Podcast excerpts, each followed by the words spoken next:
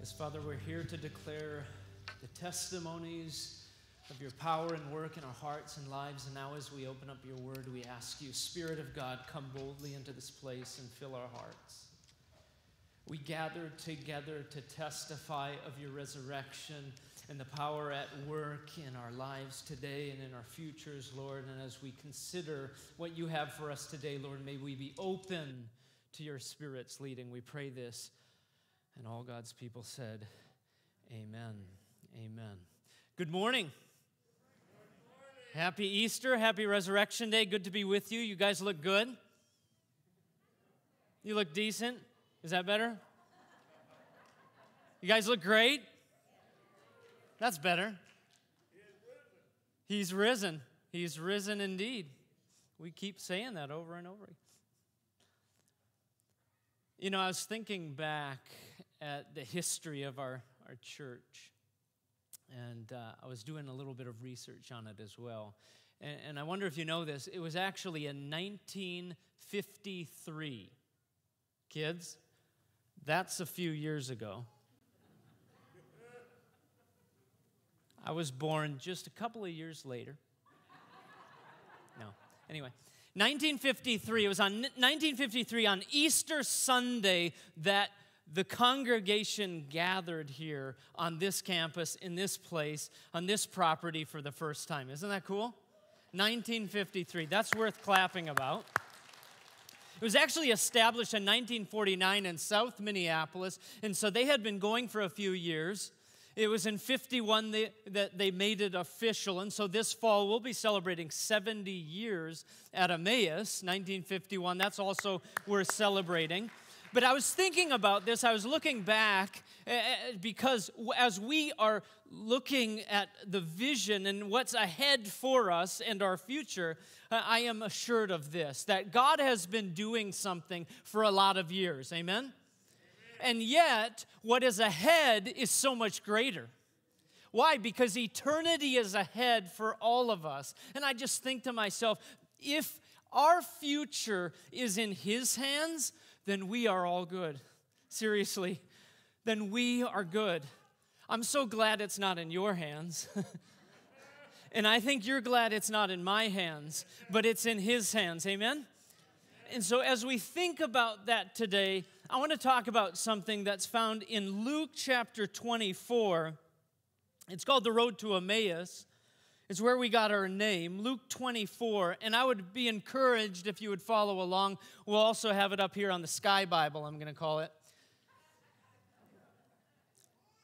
But first, I'm going to start in verse 1 because today I want to talk about expectations.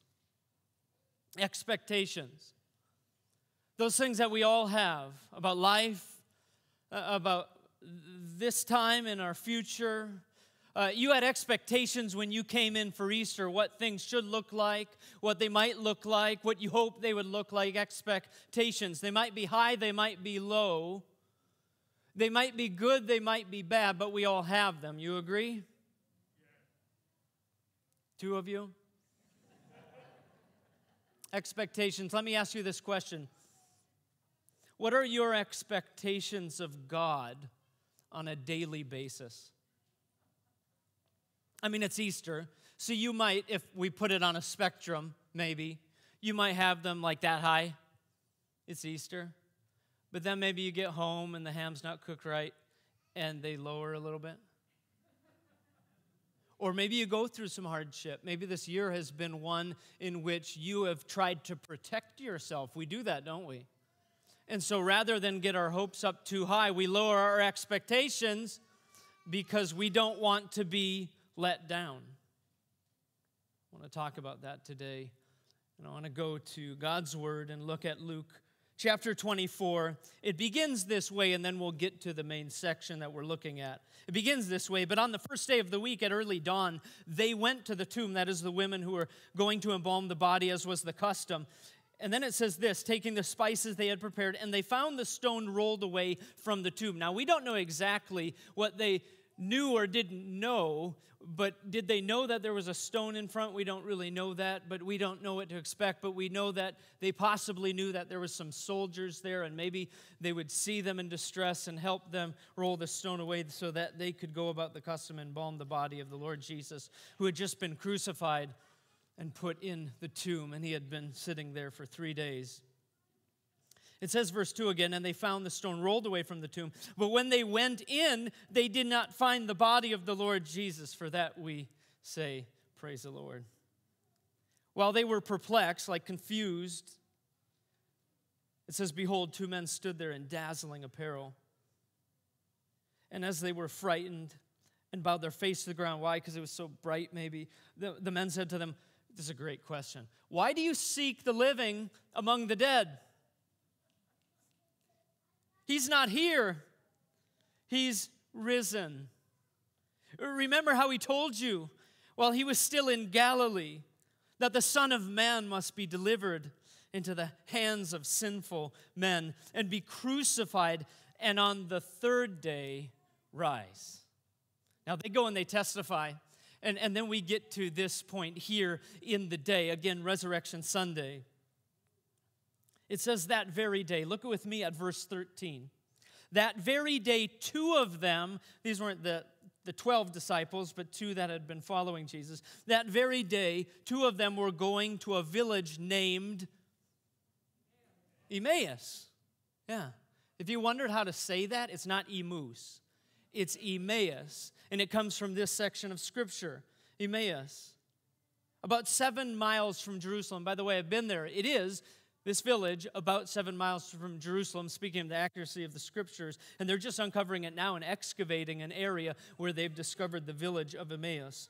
Anyway, it says, and they were talking, these two disciples, with each other about all these things. I mean, the things that had just gone on over the weekend after Passover and what happened to Jesus while they were talking and discussing together, it says Jesus himself drew near and went with them, but their eyes were kept from recognizing him. So he comes along on the path with them, but they don't know it's him. I love that.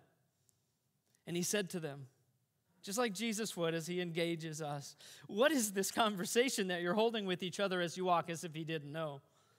And they stood still, looking sad. Now, you, you might not see it in the English here, but in its original context, in the Koine Greek, there's really strong language being used here. In fact, the section of Scripture opens with behold, like take notice, consider this story. And what we believe is that Luke here was trying to get our attention by way of pointing to what was going on in these two disciples' hearts and lives. Like they're running from Jerusalem, dejected, questioning what on earth is going on. And we see this later on in the story. They're perplexed, they're saddened. They don't know what to think about what's going on. They're confused, they're filled with doubt, they're frustrated. But then it says this in verse 18. Look there with me. Then one of them, named Cleopas, I'll call him Cleo, answered him, Are you the only visitor to Jerusalem? This is him answering Jesus, who does not know the things that have happened there in these days? Like, have you been hiding under a rock? And then Jesus says, Look at this. What things? He just keeps at it. And they said to him, oh, oh uh, concerning Jesus of Nazareth, a man who was a prophet. Might notice they call him prophet. Only prophet. Concerning Jesus of Nazareth, a man who was a prophet, mighty in deed and word before God and all the people. And how our chief priests and rulers delivered him up to be condemned to death, and they crucified him. But we had hoped. Don't miss that past tense there. We had hoped that he was the one to redeem Israel. Yes, and besides all of this, it's now the third day since these things had happened. Now, the only reason you would say we had hoped is if you had certain expectations of how God was going to redeem Think about that for a second. It's all about expectations, presumptions. When things don't go the way we picture them, what happens? We lose hope, we lose trust, we question our circumstances, we question the outcome. In fact, sometimes we lower our expectations just so we don't get disappointed. Have you ever sat down and given serious thought to your expectations of God? I just want you to think about that for a second. Because this was them in retreat. And so many times in life, we are the same. As they were retreating, though, I want us to consider this first and foremost. Jesus met them on the road where they were going. I just want us to understand, practically speaking, Jesus is meeting us here today where we're at, even if we're in retreat. Want you to hear that. Even if you're in retreat, even if you're withdrawn, even if you step back, even if you've taken a nap spiritually, even if you have questions and doubts, struggles, pain, and frustration, Jesus will meet you here where you're at.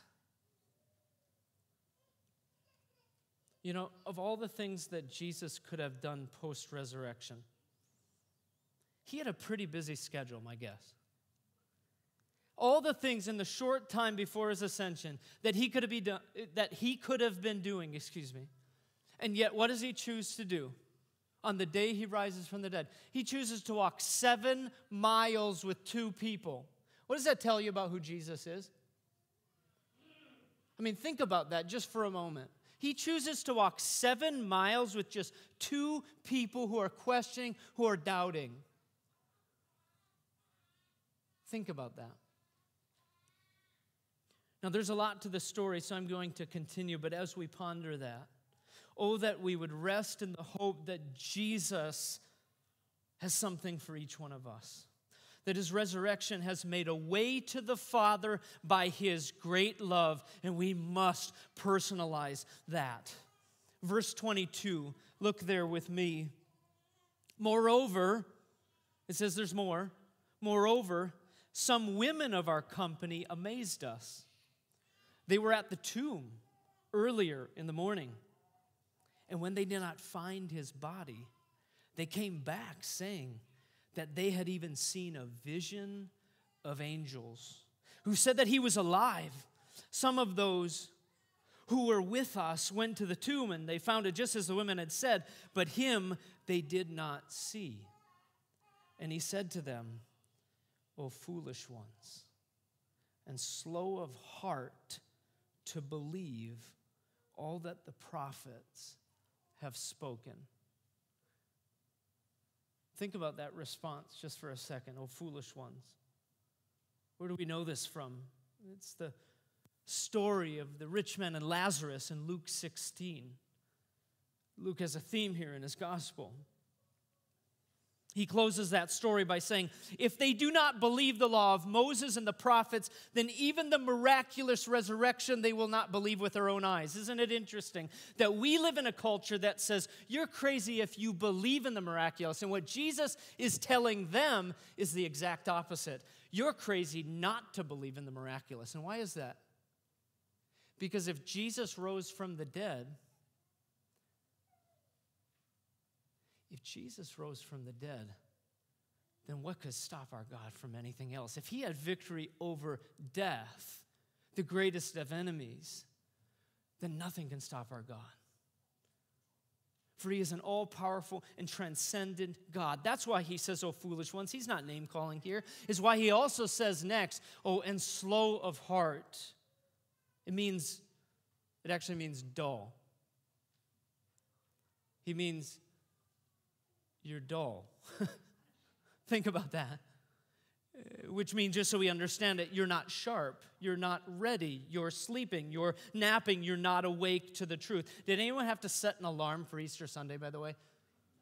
I didn't. I'm just kidding. I set an alarm. Are you awake today, though? I hope you are. I hope we're taking this message in. I hope we're awakened to what Jesus is saying, even to us. Oh, that we would not be dull, but sharp and ready, not sleeping and napping, but awake to the truth. See, here's the thing. Here's what Jesus was telling them. See, most of us understand belief to be based on intellectual assent. We associate belief with facts and figures and science, and that's normal. That's who we are. But Jesus tells us here that the problem with unbelief, and I'm talking about unbelief here, is not intellectual questions we may have towards Him or His Word, but rather what He's saying is you have a heart problem. It's not your questions, it's a heart problem. He's telling us what really keeps us from Him. It's not your questions, it's your heart. It's a heart that says, I want to hang on to my sin. I like my sin. I don't want to be close to God. He might tell me to do something that I don't want to do. It's fear. Slow of heart. Another way of saying it is that we like it our way, and so we have certain expectations of the way things should be. See, when we find ourselves disappointed with life, it's not because something in life has failed us. Rather, our expectations of life let us down because it's not the way we pictured them to be. It's kind of the same here. When we find ourselves disappointed with God, it's not God who has failed us, what we just sang, but it's our expectations of God that have not been in line with what He has expecting of us. Maybe this year it's been filled with disappointment, it's filled with challenge and frustration, pain, and even loss. It's been a difficult year. Somebody agree with me on that?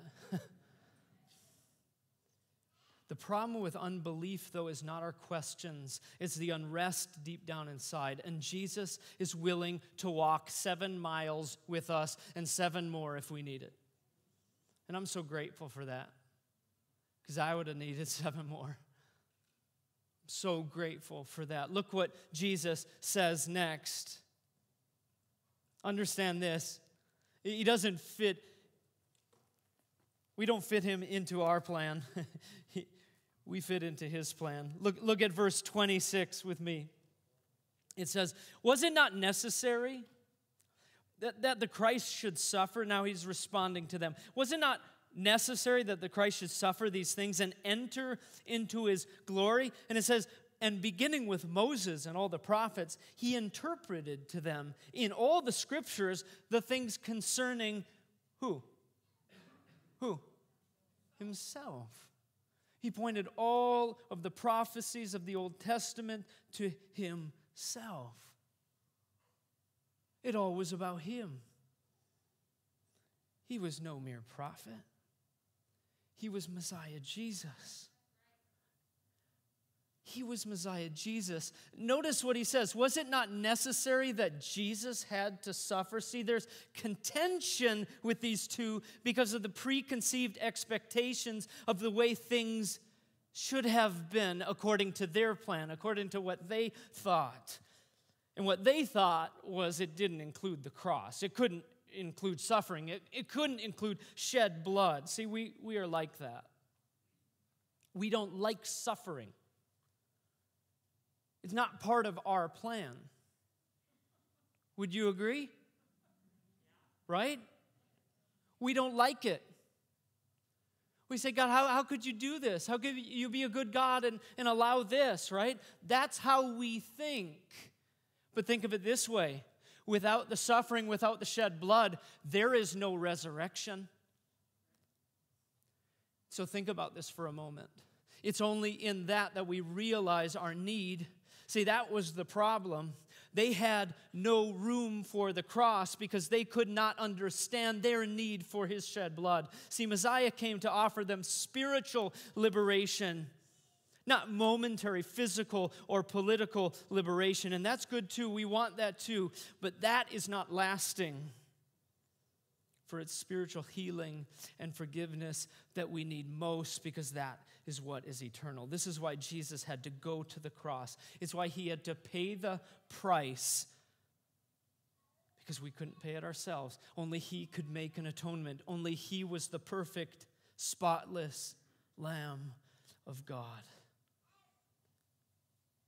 See, our way or our expectations, they can't bring victory. See, the people in Jesus' day, they wanted political saving.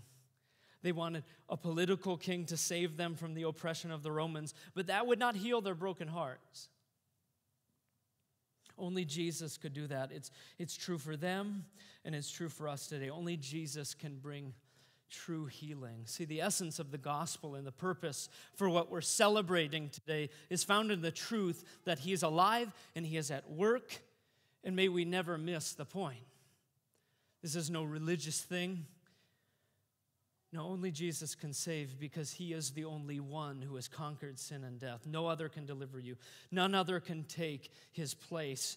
Not your stuff, not your job, not anything the world offers you, offers you. No political policy, no human strength or security, no human effort, not being a better person, no human plan or force. Only Jesus offers us lasting and eternal healing because only he has risen from the grave and conquered the great enemy. That's why we sing. That's why we rejoice. It's why we testify. It's also why we need daily awakening. Like our eyes open to what God is doing. Look on with me at verse 28. So they drew near to the village to which they were going, and he acted as if he were going farther. I, that's so great. He was just like pretending like he was just going to continue on, even though he had every intention of going in, but he wanted them to respond. So he keeps going, and then they say, Hey, hey, hey, it's been a long walk. I mean, you do the math. Maybe 18 to 22 minute miles. If they're walking, they would have been in decent shape. I haven't done the math, but. and they're like, Hey, why don't you stay with us? says in verse 29 they urged him strongly, saying, Stay with us, for it's towards evening. It would have been dangerous to continue on the road. So he went in and stayed with them. That's Jesus. And when he was at table with them, he took the bread and blessed and broke it, and he gave it to them. And their eyes were opened, and they recognized him. It was at Emmaus that they were awakened. It was at Emmaus. And he vanished from their sight. And they said to each other, Did not our hearts burn within us while he talked to us on the road, while he opened to us the scriptures. I love that. You know, it's through the revelation of the Word of God, and only through the revelation of the Word of God and Spirit and the fellowship of communion with Jesus that reveals the truth to our hearts. That's why our name, church, is Emmaus. Have you ever thought about this? Don't worry, I'll tell you. Have you ever thought about this? You don't know you were asleep until you wake up. Yeah? I was complaining the other day to my wife. I don't do that much. because I had a fitful night of sleep. And, and I was saying to her, man, I, that was the worst night of sleep ever. It was like I was up from like 2:30 till 6:30 and then I had to get up at 6:30 and I'm telling her this and she said that's funny. Because I was up from 4 till 5 and you were snoring.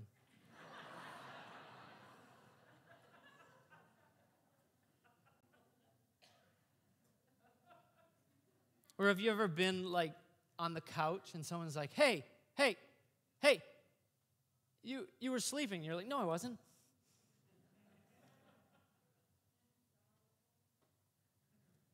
It's like that spiritually, too of our expectations of an all powerful, transcendent God who has sent his Son to conquer sin and death. You don't know how low your expectations are. You don't know how low your expectations are of God until you've experienced his supernatural saving grace. The question for us is do we believe that He's working in more ways than we know and in ways we cannot see? What I mean is this when our expectations of Jesus are grounded in our circumstances, the world and its problems, and it's going to happen. All the things the world is telling us, by the way, which, by the way, we're really good at following, that really influence us a whole lot more than we think.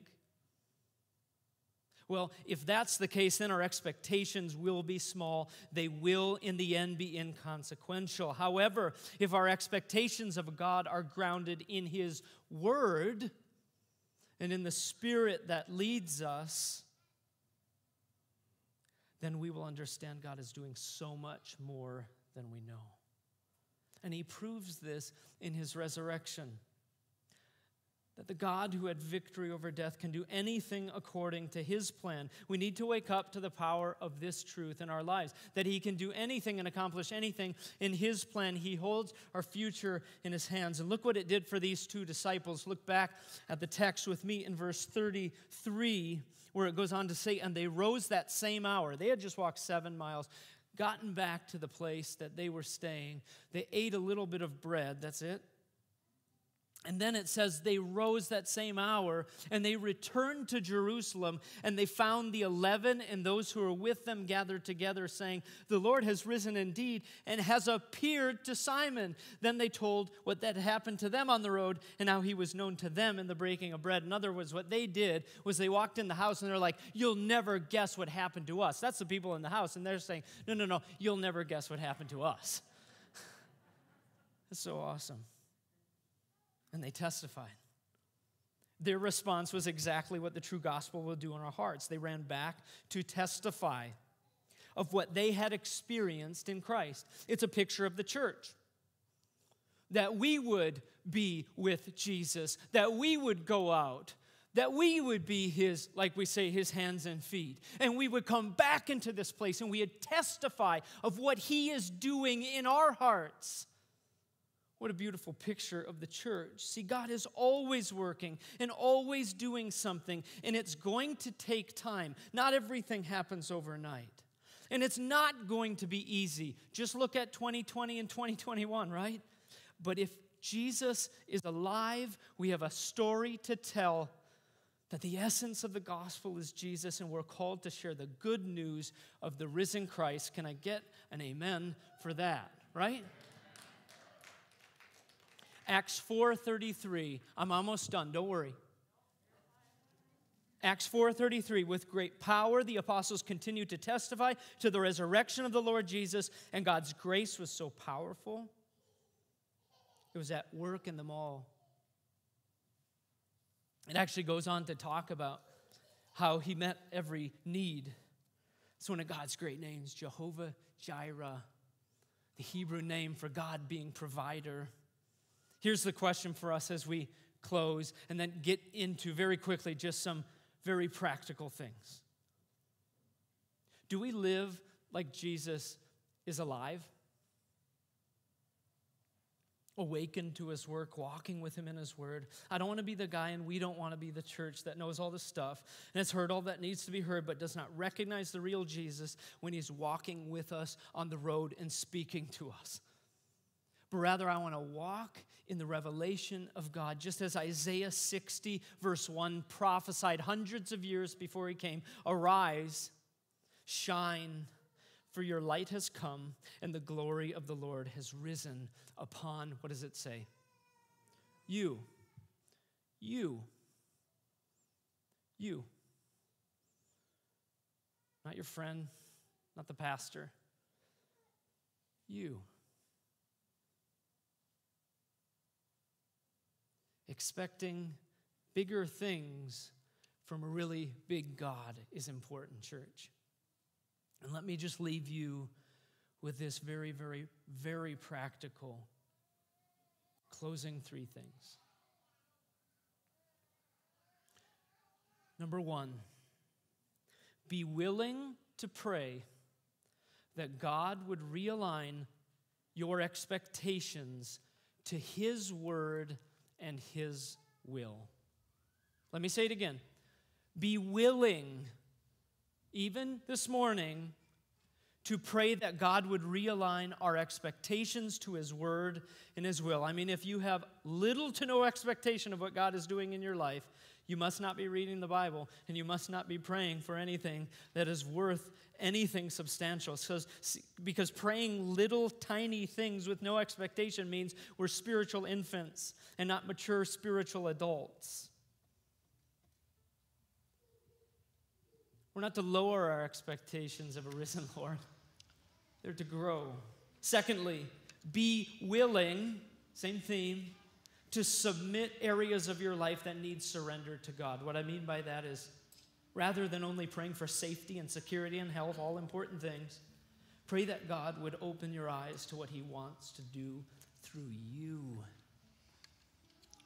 And third, be willing to pray expectantly that God is going to move your heart. Do you know how He starts a work in a church, in a, in a nation that's broken, in a world that is in desperate need of a Savior? He starts that work in each one of us individually. Pray, Lord Jesus, open my eyes to what you're doing in my heart as you would cause me to be more Christ like and holy, that you would awaken my heart to begin to see what it is that you're doing in my midst, so that I can be a part of what you're doing for your kingdom in this world. That, I pray, is your prayer this Easter Sunday. Would you stand with me as we respond to what He is doing? And would you bow your heads as we reverently ask God to do that work in us? Heavenly Father, as you would awaken us to being more and more like you and setting us apart as holy vessels to be used by you. May we not nap or sleep our way through life with little or no expectations of what you're already doing. But rather, Lord Jesus, may we expectantly pray that you would guide us and you would lead us and you would direct us. We pray this all in Jesus' name. Amen.